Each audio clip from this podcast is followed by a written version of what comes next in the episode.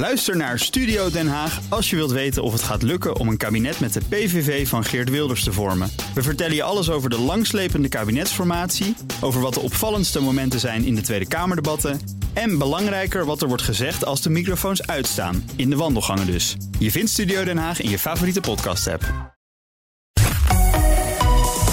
BNR Nieuwsradio. The Big Five. Art Rojakkers. Goedemorgen, fijn dat je luistert naar BNR's Big Five. De Britten zijn nu meer dan 100 dagen uit de EU. Tijd om de balans op te maken, dus missen we ze al. Wat merken wij en de Britten nou van Brexit in ons dagelijks leven? Hoeveel is er uitgekomen van die verwachte doemscenario's? We bespreken hoe het met de ondernemers gaat die exporteren naar het Verenigd Koninkrijk, die te maken krijgen met stapels papierwerk en hoge kosten.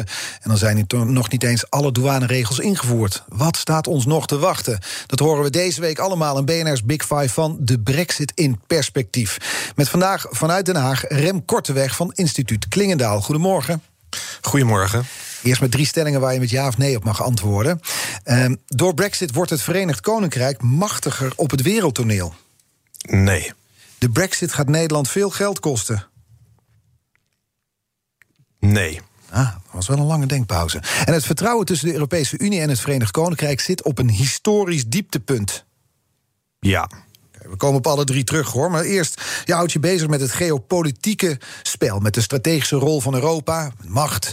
En de kaarten zijn in dit spel natuurlijk door Brexit compleet anders geschud. Lijkt me een fascinerende tijd als onderzoeker. Ja, het is absoluut fascinerend. En, en niet alleen kijk ik naar geopolitiek, maar zeker ook hoe handel, en veiligheid en buitenlands beleid samenkomen om uh, ja, de Europese geopolitiek te bepalen. En, en Brexit is daar een heel uh, interessant, maar ook wel zorgwekkend uh, onderwerp van studie uh, in. Wat is het zorgwekkende eraan? Nou ja, kijk, het is de eerste keer dat een lidstaat de Europese Unie verlaat. Daarmee wordt du duidelijk aangetoond dat Europese integratie niet eenrichtingsverkeer is. Mm -hmm. Dat het ook de andere kant op kan gaan. Daarnaast speelt uh, ja, deze fragmentatie van Europa, die je toch wel een beetje moet noemen, speelt zich af in een context waarin we zien dat er eigenlijk de spanningen tussen de grootmachten, de VS en China, alleen maar aan het toenemen zijn. Met andere woorden, het is geen goed moment voor Europa als er aan de randen allerlei ja, uh, uh, turbulentie is omdat lidstaten niet meer tevreden zijn, uh, weg willen gaan of zorgen hebben over welke richting Europa op moet. We kunnen beter die aandacht besteden om ons beter te weren ten opzichte van die geopolitieke turbulentie tussen bijvoorbeeld de VS en China. Ja. En dan helpt die fragmentatie niet. Daar, komen we over te spreken. Maar ik, ik wil eerst even vooruitblikken naar 30 april. Want er is nu een voorlopig handelsverdrag tussen de EU en uh, de Britten. Dat verloopt -hmm. op 30 april. Uh, als dat op 30 april vervalt, dan komt er alsnog een no-deal Brexit. Eigenlijk komen we weer langzaam in het scenario waar we ja, vorig jaar, het jaar ervoor in zaten. Dat telkens naar die deadline toe weer heel spannend gaat worden. Ja, het lijkt een soort never-ending story. Precies. Dat we telkens weer die no-deal uh, als een soort zwaard van Damocles boven, boven de relatie tussen de EU en het VK zien hangen. Um, de soep zal niet zo heet gegeten worden. Er zal geen no-deal komen. Er zal een manier gevonden worden om toch een, uh, een uitstel te, ver, te vragen voor het Europees Parlement. Om, om, om uh, nog iets meer tijd te nemen om naar dat handelsakkoord te kijken. het is namelijk ook niet in het belang van de Britten om op een no-deal aan te sturen. maar theoretisch is het absoluut waar dat eind april uh, we in een no-deal situatie terecht zouden kunnen komen. Maar dat gaat niet gebeuren. En waarom duurt het zo lang dan, telkens? Nou ja, kijk. Um, er is uh, twee jaar lang onderhandeld over het. Of nee, er is elf maanden lang onderhandeld over het huidige handelsakkoord. Dat uh, op 24 december uh, jongstleden is gesloten. Maar uh, toen was er niet voldoende tijd voor het Europees Parlement om daar goed uh, een mening over te kunnen formuleren. No, uh, 1 januari moest de nieuwe handelsvoorwaarden moesten ingaan. Mm -hmm. Dat was een harde deadline. En wat de Europese commissie samen met de Britten hebben besloten is... Op 24 december hebben we dat akkoord... en, en we doen alsof alles al in kannen en kruiken is met het Europees Parlement. Dat heet voorlopige inwerkingtreding. Mm -hmm. Dat betekende dat op 1 januari die nieuwe handelsregels gingen gelden. In de verwachting dat binnen twee maanden uh, het Europees Parlement voldoende tijd zou hebben om daar naar te kijken. Nou, dan gaat er een proces lopen bij het Europees Parlement. Die zeiden al van, nou, twee maanden, dat is wel kiele kiele. Eigenlijk hebben we ongeveer drie, vier maanden nodig voor een akkoord van deze omvang. Vrij snel werd al duidelijk dat uh, we, het Europees Parlement meer tijd nodig had. Omdat, uh, je moet je voorstellen, zo'n akkoord, 1500 bladzijden, moet vertaald worden in alle 23 officiële talen van de Europese Unie. Daar gaat tijd overheen. Maar wat nog belangrijker was, is in die periode dat het Europees Parlement naar het akkoord ging kijken Um, zagen we toch een aantal uh, twistpunten ontstaan in de relatie tussen de Europese Unie en het Verenigd Koninkrijk. Sterker nog, het vertrouwen zakte echt tot een dieptepunt toen bleek dat de Britten eenzijdig onderdelen van het eerder gesloten uittredingsakkoord gingen veranderen. Een daarvan zijn die grensafspraken in, eh, in Ierland. In Noord-Ierland, precies. En uh, wat het Europees Parlement gedaan heeft, is dat ze op de rem zijn gaan staan en zeggen van ja, kijk, in deze omstandigheid is het niet logisch dat wij onze goedkeuring over dit akkoord gaan geven. Het enige machtsmiddel wat het Europees Parlement heeft richting de Britten is uh, om ja, te, te, te vertragen dat het akkoord in zijn volledigheid wordt goedgekeurd. Dus de, een, de enige manier waarop het Europees Parlement zijn, zijn, ja, zijn ongenoegen kenbaar kon maken, is, is door te zeggen: vertra we vertragen. En dat gaat nu ook gebeuren. Want uh, dat, uh, die eenzijdige herinterpretatie van uh, dat Noord-Ierse protocol... waar we ja, misschien straks nog over te ja, spreken Laten we uitleggen wat daar speelt. Als ik het heel simpel samenvat, komt het eigenlijk op neer... dat het Verenigd Koninkrijk heeft de grenscontroles bij Noord-Ierland... op eigen houtje uitgesteld. Tot woede van de EU. Want nou ja, wij hier op het continent willen dat het uitstel wordt teruggedraaid. Dat is eigenlijk in het kort samengevat wat er speelt. En dat is natuurlijk licht uitermate gevoelig als je naar de historie kijkt.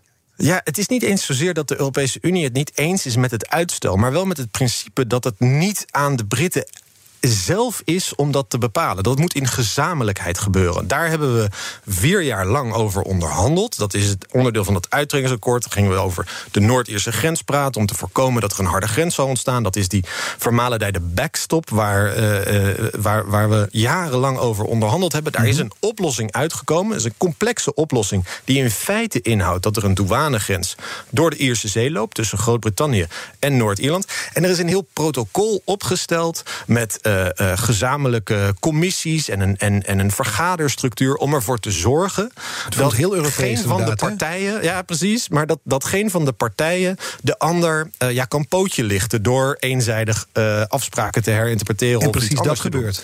En precies dat gebeurt. En daarvan zegt Europa van ja, jongens, dit is niet de basis waarop we een nieuwe relatie kunnen vormgeven. Sterker nog, de Europese Unie die heeft gedreigd met een juridische procedure bij het Europees Hof van Justitie om te zeggen van ja, jongen, dit, dit, dit kan zo niet.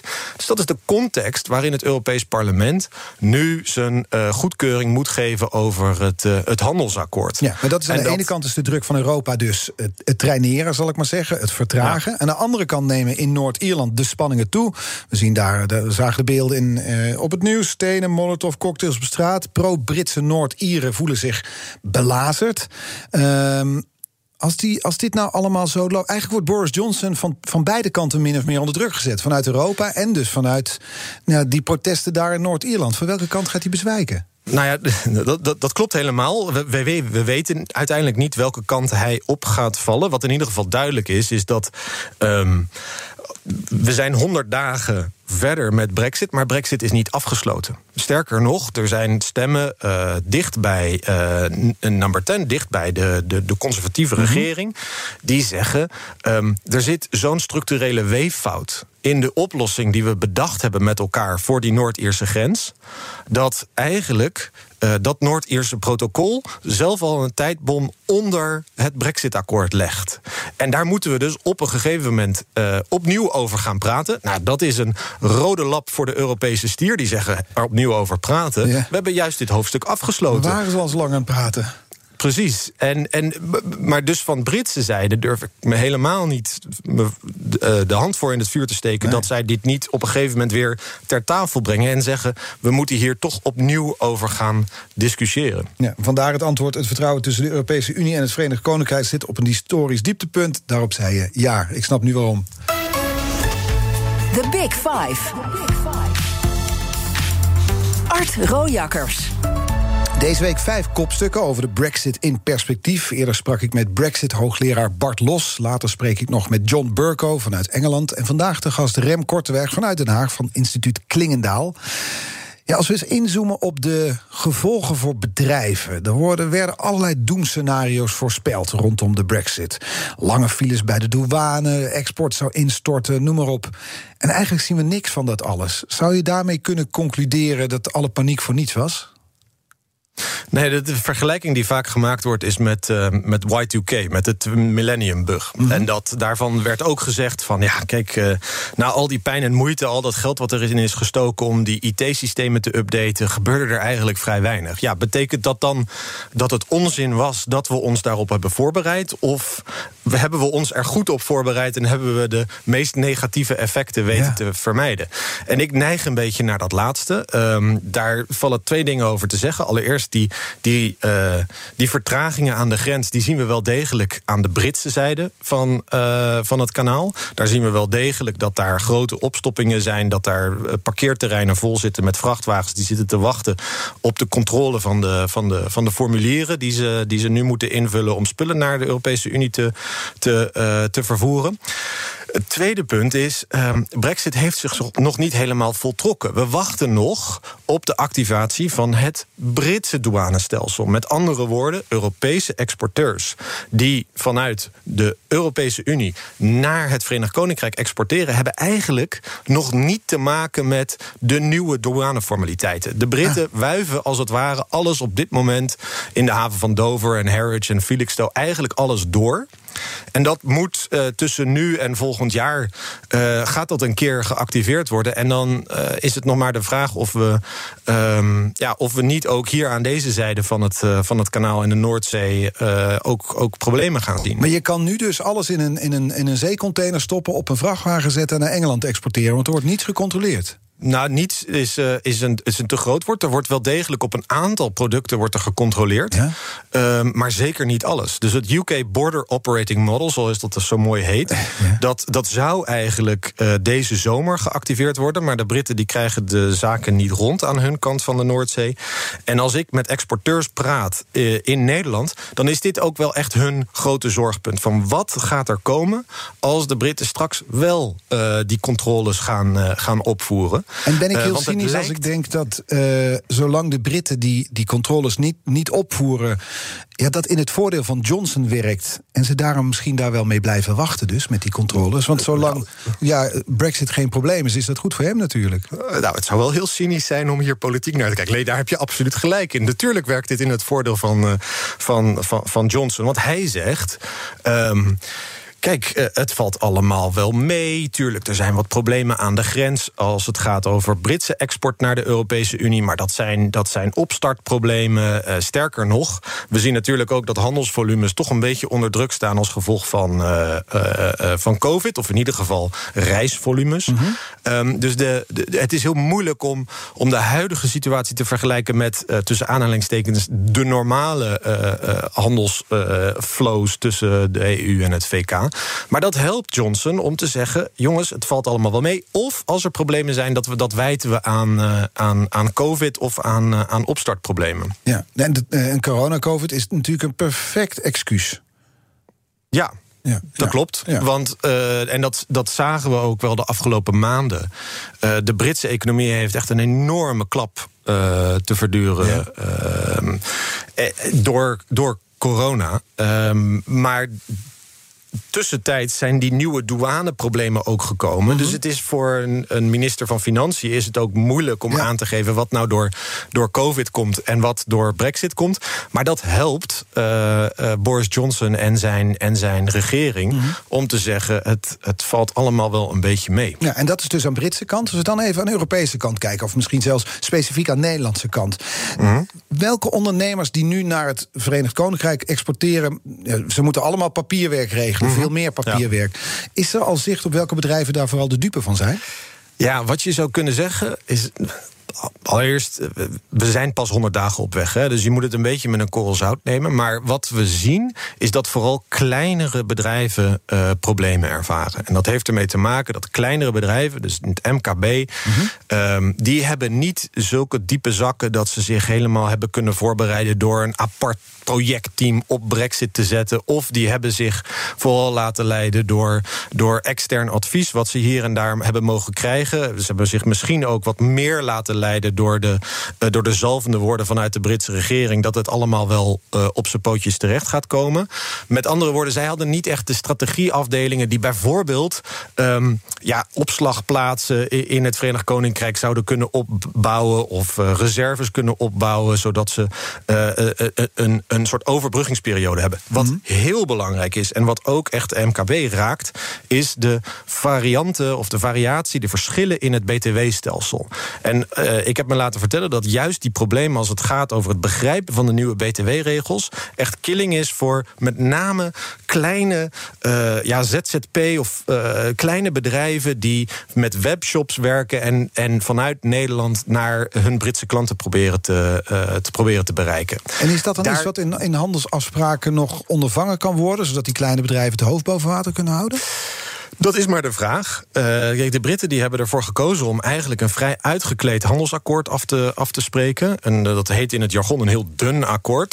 Het is, het is vrij standaard. En, en, en dus is er weinig ruimte voor ja, uh, allerlei toeters en bellen die proberen om zaken zoals BTW-regels een beetje gelijk te trekken. Daarbij komt dat wat Boris Johnson heeft willen onderhandelen, is een handelsakkoord dat hem maximale bewegingsvrijheid geeft in, zijn, in de rest van zijn handelsbeleid. Daar gaan we het misschien ook straks over hebben. Hij wil handelsakkoorden met de rest van de wereld sluiten, niet zozeer met de Europese Unie.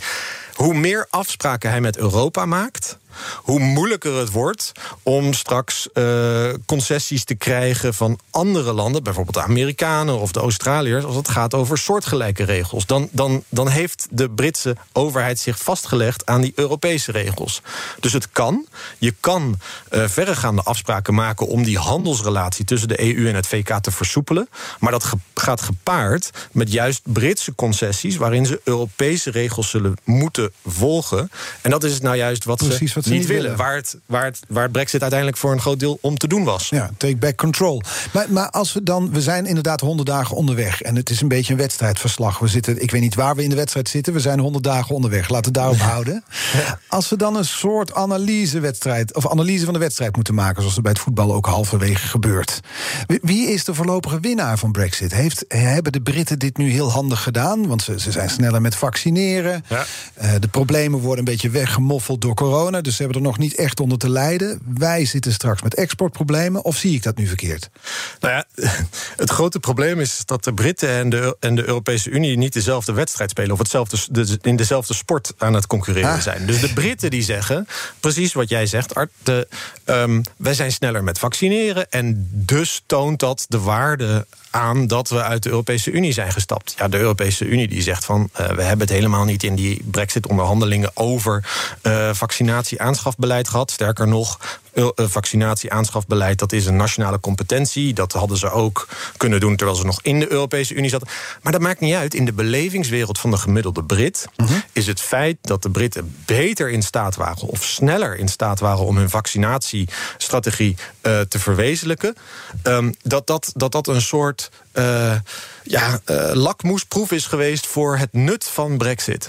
En uh, ook al hebben die twee eigenlijk vrij weinig met elkaar te maken, Brexit heeft er wel degelijk voor gezorgd dat de Britten, als het ware, um, ja, politiek gemobiliseerd waren om het in hun eentje uh, rond te krijgen. En dat is wel degelijk uh, ja, gebeurd. En daar, daar weet je, ere wie ere toekomt. Zij zijn ook beter in staat geweest, zeker dan Nederland. Het gaat over het sneller uitrollen van die vaccinatie.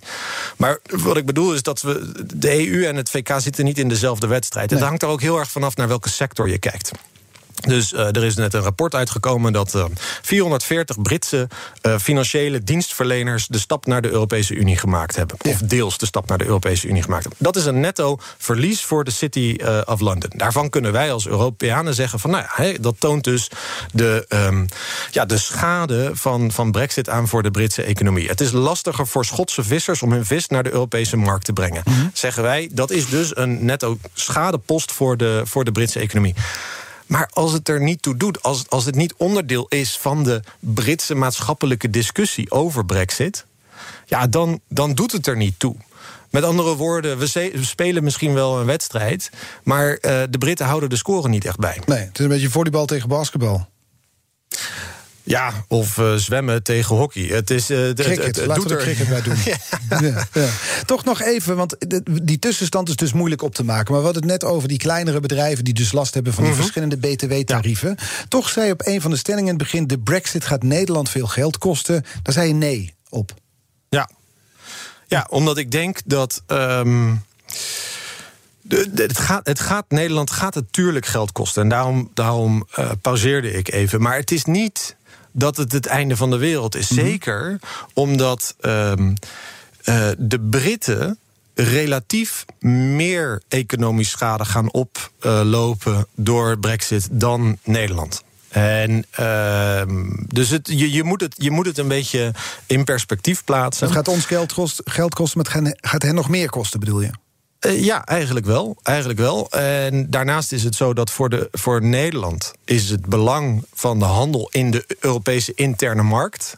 Dus met Duitsland, met Frankrijk, met Italië, met mhm. Spanje, is vele malen groter dan het belang van onze handel met het Verenigd Koninkrijk. Ja, we hebben een hele intensieve investeringsrelatie met het Verenigd Koninkrijk. Het is een buurland, we drijven er absoluut veel handel mee.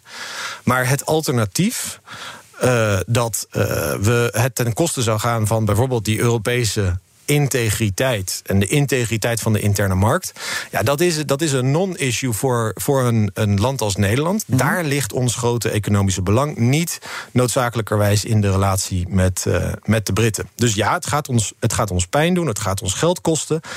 Maar um, het is iets wat we wel degelijk kunnen, uh, kunnen verhapstukken. Ja, en gaat het ergens ook geld opleveren? Want we hadden het al over die 440 financiële dienstverleners die uh, Engeland, die de city hebben verlaten mhm. of willen verlaten. Komen die allemaal naar Amsterdam toe? Um, ehm, 9% van die 440 die komen naar, naar Amsterdam. Dus dat zijn er ongeveer 48. Ja. Uh, als je dit rapport mag geloven. Uh, dit is alleen maar financiële dienstverleners. Mm -hmm. uh, ik heb zelf een, een, een, jaar of wat geleden heb ik een lijstje geprobeerd proberen op te stellen van de bedrijven die, die zeggen delen van hun bedrijfsactiviteiten naar Nederland te verhuizen als gevolg van Brexit. Dat, dat, dat, dat was een iets langer lijstje, maar dat, ik keek ook naar andere sectoren. Dus mhm. je ziet dat er ook in de farmaceutische sector, met de komst van het Europees Medicijnagentschap, dat in het kielzocht daarvan verschillende bedrijven naar Nederland komen. Uh, je ziet in de creatieve industrie, in de, in de online media, zie je dat verschillende Britse bedrijven de stap naar, naar Nederland gemaakt hebben. Uh, dus het is breder dan alleen financiële dienstverlening. De, de NFIA, dus de, de Netherlands Foreign Investment Agency, dat is het Nederlands mm -hmm. agentschap, die probeert buitenlandse bedrijven naar Nederland te halen. Die, uh, die heeft het over enkele honderden bedrijven. Um, er is niet een soort vast, vast nee. lijstje, maar je mag constateren dat het ook uh, economische voordelen oplevert. Ja, ja. Per saldo kost het ons geld. Per saldo blijft het geld kosten.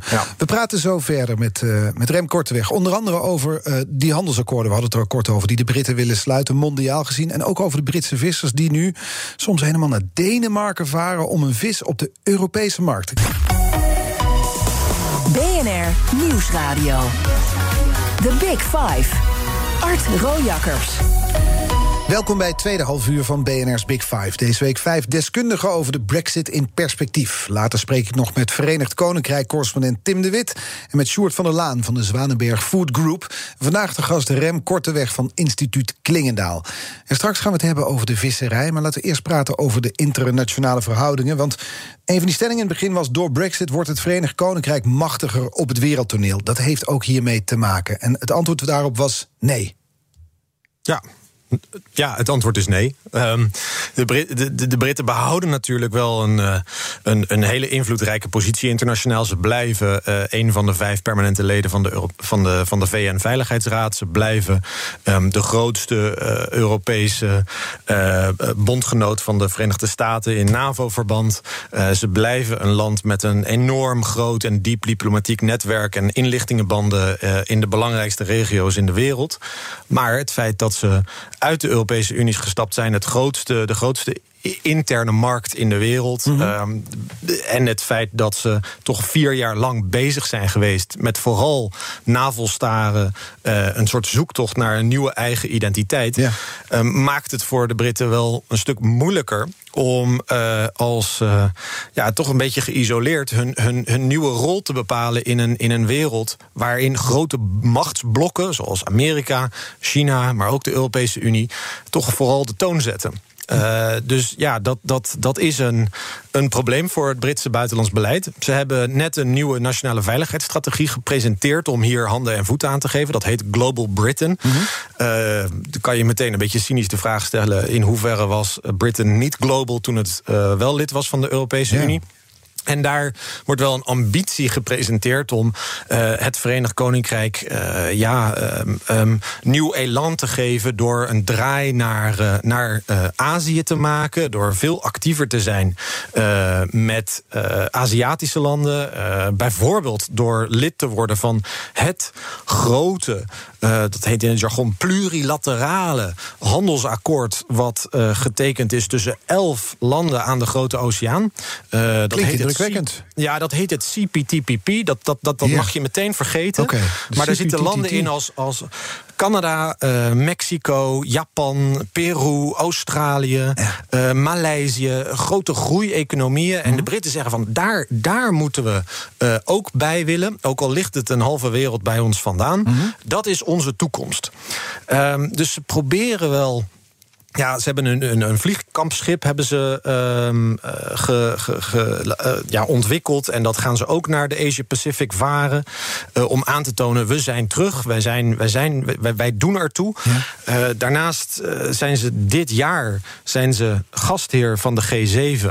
En ehm, zijn ze ook gastheer van het COP26 Klimaat. Forum. Uh, dus zij zeggen van ja, in ieder geval in 2021 doen wij ertoe. Mm -hmm. De grote vraag is hoe dat de komende jaren zich verder gaat ontwikkelen. Want als we daarnaar kijken, want de, de, hieruit blijkt wel dat het Verenigd Koninkrijk op zoek moet naar nieuwe bondgenoten, naar nieuwe partners. En de vraag is dan natuurlijk, waar liggen de kansen en waar liggen de risico's voor de Britten? Als uh -huh. we bijvoorbeeld eens kijken naar de Verenigde Staten, daar wilden ze een handelsakkoord mee, is nog niet gelukt. Sterker nog, gaat, begreep ik, hoogstwaarschijnlijk niet eens lukken om dat voor 2023 voor elkaar te krijgen. Nee, Biden die heeft daar volstrekt geen, uh, geen zin in om dat snel te doen. Uh, en dat heeft ermee te maken dat, uh, dat Biden vooral bezig is met een binnenlandse agenda. Die wil de economie voor, in, in, eerste instantie weer doen opkrabbelen. die wil COVID natuurlijk aanpakken. Die wil internationaal wel die klimaatdiscussie aangaan. Maar die heeft eigenlijk helemaal geen trek om, om nu een nieuw intensief handelstraject in te gaan met, met de Britten. Daarnaast, en dat is de vraag die de Britten zich heel weinig stellen, is wat zijn de Britten bereid om de Verenigde Staten te geven als concessie om tot zo'n handelsakkoord te maken. Mm -hmm. En in de handelspolitiek is het uh, ja, heel simpelweg um, zo dat als je groter bent, en je bent een grotere markt, dan kan je veel meer van je tegenpartij vragen. En dat raakt dus ook aan waar we het net over hadden: van welke afspraken wil, wil, wil het Verenigd Koninkrijk wel of niet met de Europese Unie maken om de handel te vergemakkelijken met de Europese Unie. Dat heeft ermee te maken met de, dat ze ook concessies aan bijvoorbeeld de Verenigde Staten zullen moeten doen. Ja. Of aan die groep van Aziatische landen van het CPTPP. Met andere woorden, als kleine partij, relatief kleine partij, zal uh, het Verenigd Koninkrijk toch vooral zelf concessies moeten doen. Mm -hmm. En die discussie die hebben ze zelf nog niet echt, uh, uh, ja, echt concluderend weten te voeren. Nee, en nou heeft het ook te maken, want dit soort dingen zijn dus, het gaat over akkoorden, het gaat over machtsblokken, mm. het gaat soms ook over mensen. Als je kijkt naar de band tussen Biden en Johnson bijvoorbeeld, helpt dat? Hebben zij een goede band?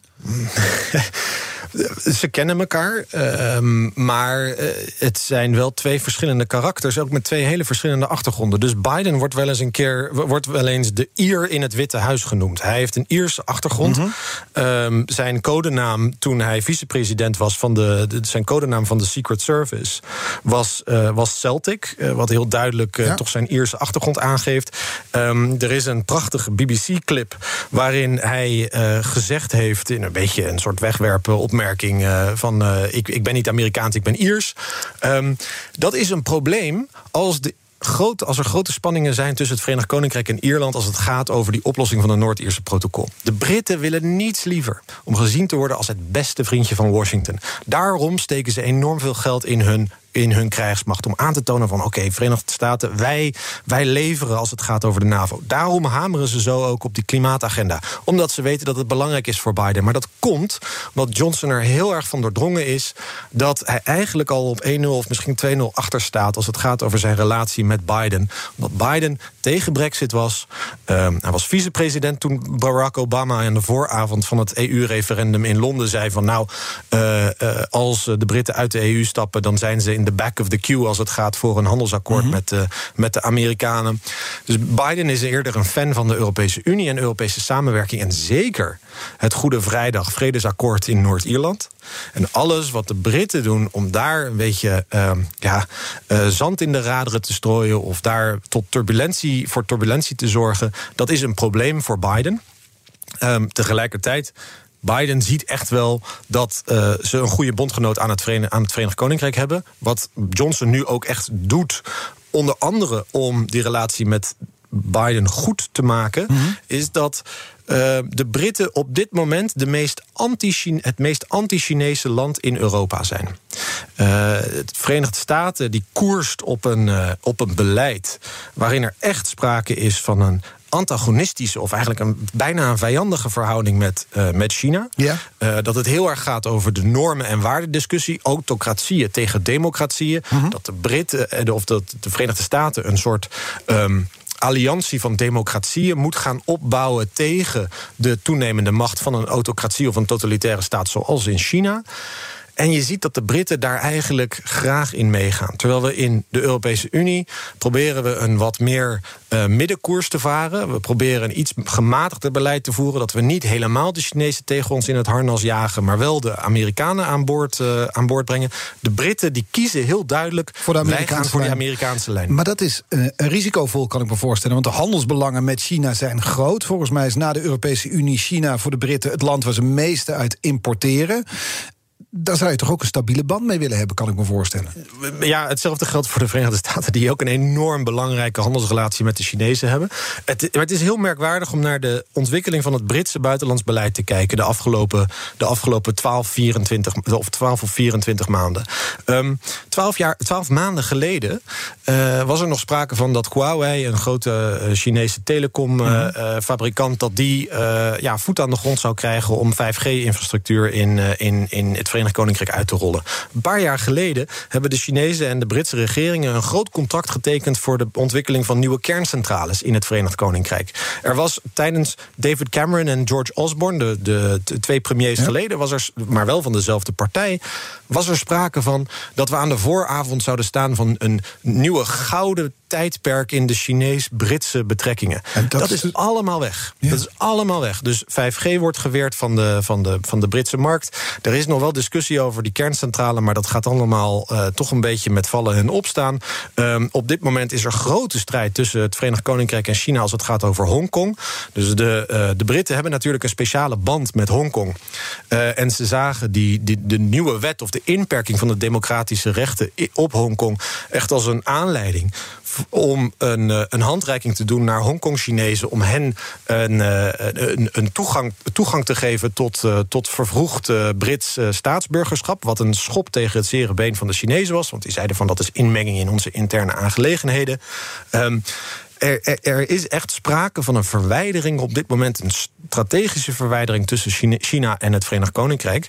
En ja, dat, eh, dat roept de vraag op wat dat met eh, de handelsbetrekkingen gaat, eh, eh, wat, wat dat gaat opleveren voor- aan handelsschade. Tot zo, Iwan.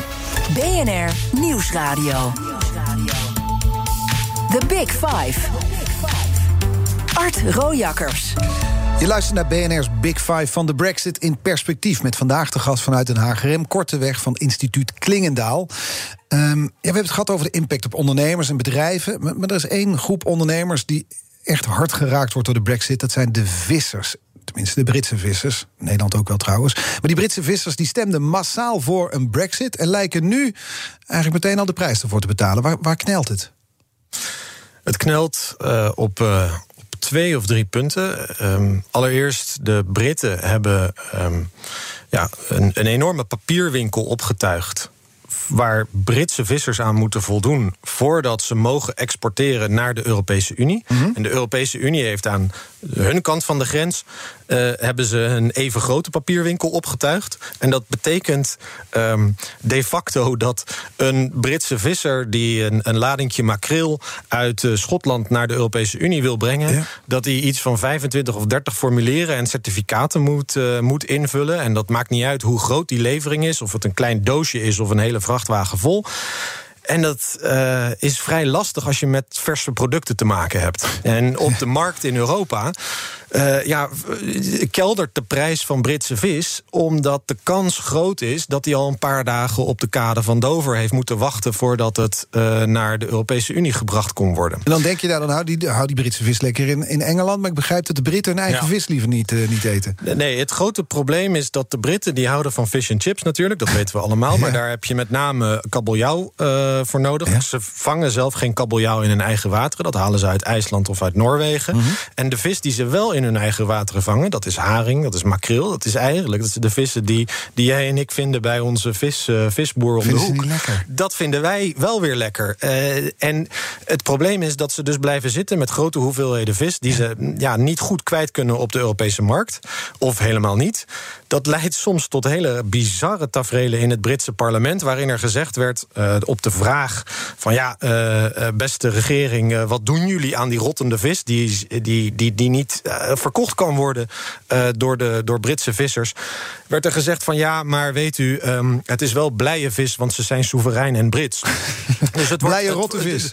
Ja, precies. precies. En om, om aan te geven dat uh, dat toch tot wel behoorlijk wat irritatie leidt bij, uh, bij Britse vissers, met name ook Schotse vissers is dat, uh, nou wanneer was het? Uh, eind januari, toen deze problemen echt duidelijk uh, gevoeld werden, dat een, een twintig of dertigtal vrachtwagens yeah. Westminster blokkeerden om aan te tonen van jongens, dit kan zo niet verder. Maar toch even over die, die rottende vis, want ik moet in één keer aan die Shakespeare-zin denken uit Hamlet: Something is rotten in the state of Denmark. Want wat ik begrijp is dat de vissers nu soms helemaal naar De Denemarken varen om zo hun vis op de Europese markt te kunnen krijgen.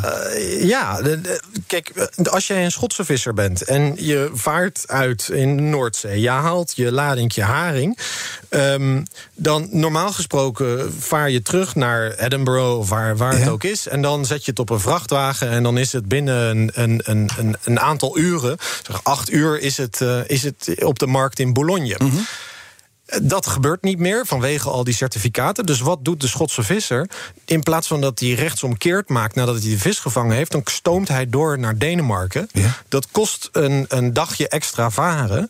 Uh, maar die tijdswinst die het per saldo oplevert, omdat je niet meer aan al die certificaten en procedures hoeft te voldoen, die zorgen ervoor dat die schot toch een beetje waar voor zijn geld, of uh, een beetje geld voor zijn waar krijgt. Ja. Um, met andere woorden, je ziet dat, dat individuele vissers daar wel proberen mee om te gaan. Wat je tegelijkertijd ook ziet, is dat uh, ja, vissers. Um, uh, het niet redden. En uh, met name kleine familiebedrijven, en in Engeland heb je dat, of in het Verenigd Koninkrijk heb je dat nog, echt kleine, kleinschalige visserij.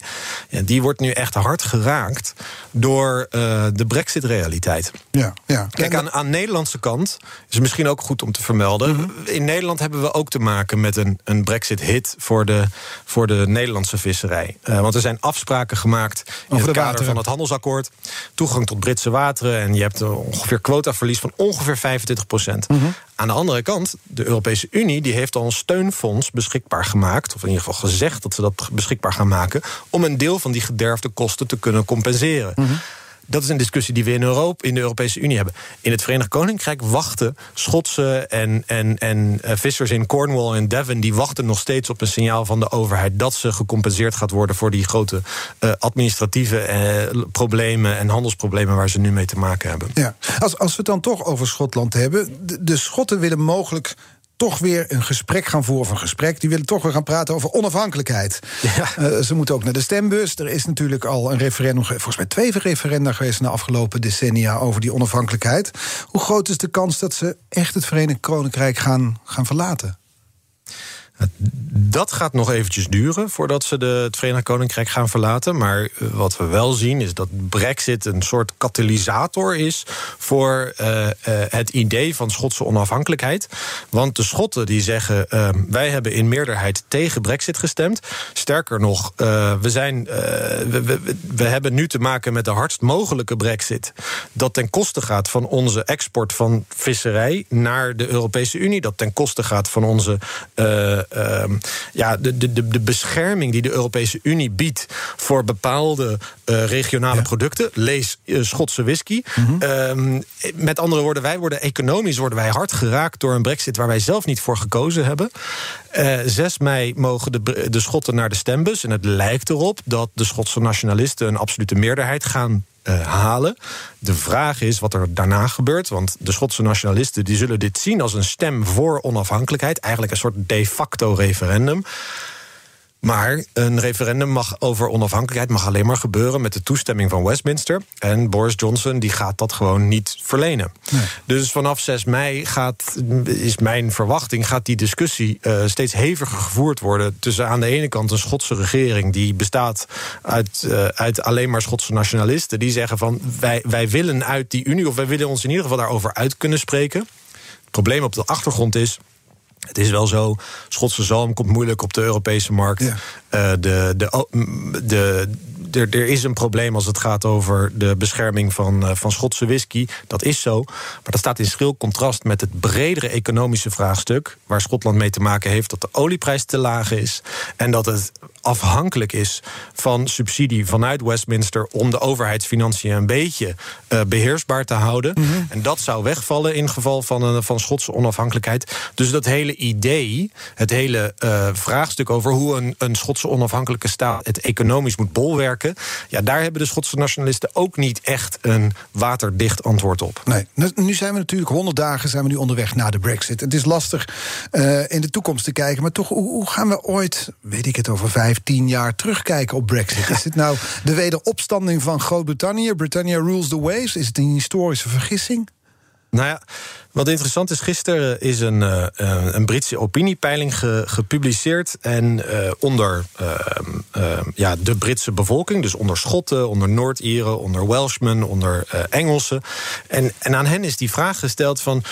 Um, bestaat het Verenigd Koninkrijk nog in zijn huidige vorm over één jaar, vijf jaar, tien jaar en twintig jaar? En wat opvallend is, is dat een, meerderheid van de respondenten uit Schotland, Engeland en Noord-Ierland zeggen dat over tien jaar uh, het Verenigd Koninkrijk in zijn huidige vorm niet zal bestaan. Dus eigenlijk alleen de mensen in Wales denken dat dat nog wel zo zal, zo zal zijn, mm -hmm. waarschijnlijk. Uh, en dat geeft aan dat die identiteitscrisis waar het Verenigd Koninkrijk in beland is sinds de keuze voor Brexit, dat die ook tot vraagtekens leidt over um, ja, de samenstelling van het Verenigd Koninkrijk. We gaan op weg naar een veel fellere discussie over Schotse onafhankelijkheid na 6 mei. Er zijn gesprekken over wanneer moeten de Noord-Ieren zich uitspreken over eventuele aansluiting bij de Republiek Ierland of niet. Mm -hmm. En dat wordt alleen maar verergerd uh, door uh, Brexit, door de turbulentie die er ontstaat en door de variant van Brexit die deze regering in Londen heeft Um, uh, willen nastreven. Namelijk de hardst mogelijke variant. Waarin er zo min mogelijk, behalve vrij basale afspraken met ja. de Europese Unie worden gemaakt. En die identiteitscrisis dus, waar je het over hebt, gaat dat dan Boris Johnson opbreken? Nou, nee, uh, want hij hoeft pas 20, in 2024 hoeft hij pas verantwoording af te leggen ja, ja. bij, de, uh, bij, de, bij de Britse kiezer. Dus mm -hmm. hij heeft nog wel een paar jaar te gaan. Um, en hij zal er alles aan doen om ervoor te zorgen dat als er problemen met Brexit zijn, mm -hmm. dat die ofwel uh, worden toegeschreven aan corona aan uh, de, de impact van de coronacrisis. Of aan Europa. Dan wel oh, dat het de schuld is van de Europese Unie. uh, niets beter om het land bij elkaar te houden... Nee. dan om te wijzen naar een gezamenlijke vijand. Ik moet in één keer aan mijn tweeling de... denken, Rem. Ik heb, twee, ik heb tweelingdochters, die wijzen ook altijd naar elkaar... als er iets uh, kapot gaat in huis. Ja, ja maar dat is, dat dus wel een dat is dus wel een probleem. Want dat zou betekenen dat we afstevenen op enkele jaren nog... onrust. misschien zelfs langer, van onrust ja. en, um, ja. en, en, en en antagonisme in die relatie met, uh, met het Verenigd Koninkrijk. Genoeg om te volgen vanuit instituut Klingendaal. Genoeg om te volgen voor jou dus ook. Dank, Rem Korteweg, voor het uh, zeer informatieve en interessante uur.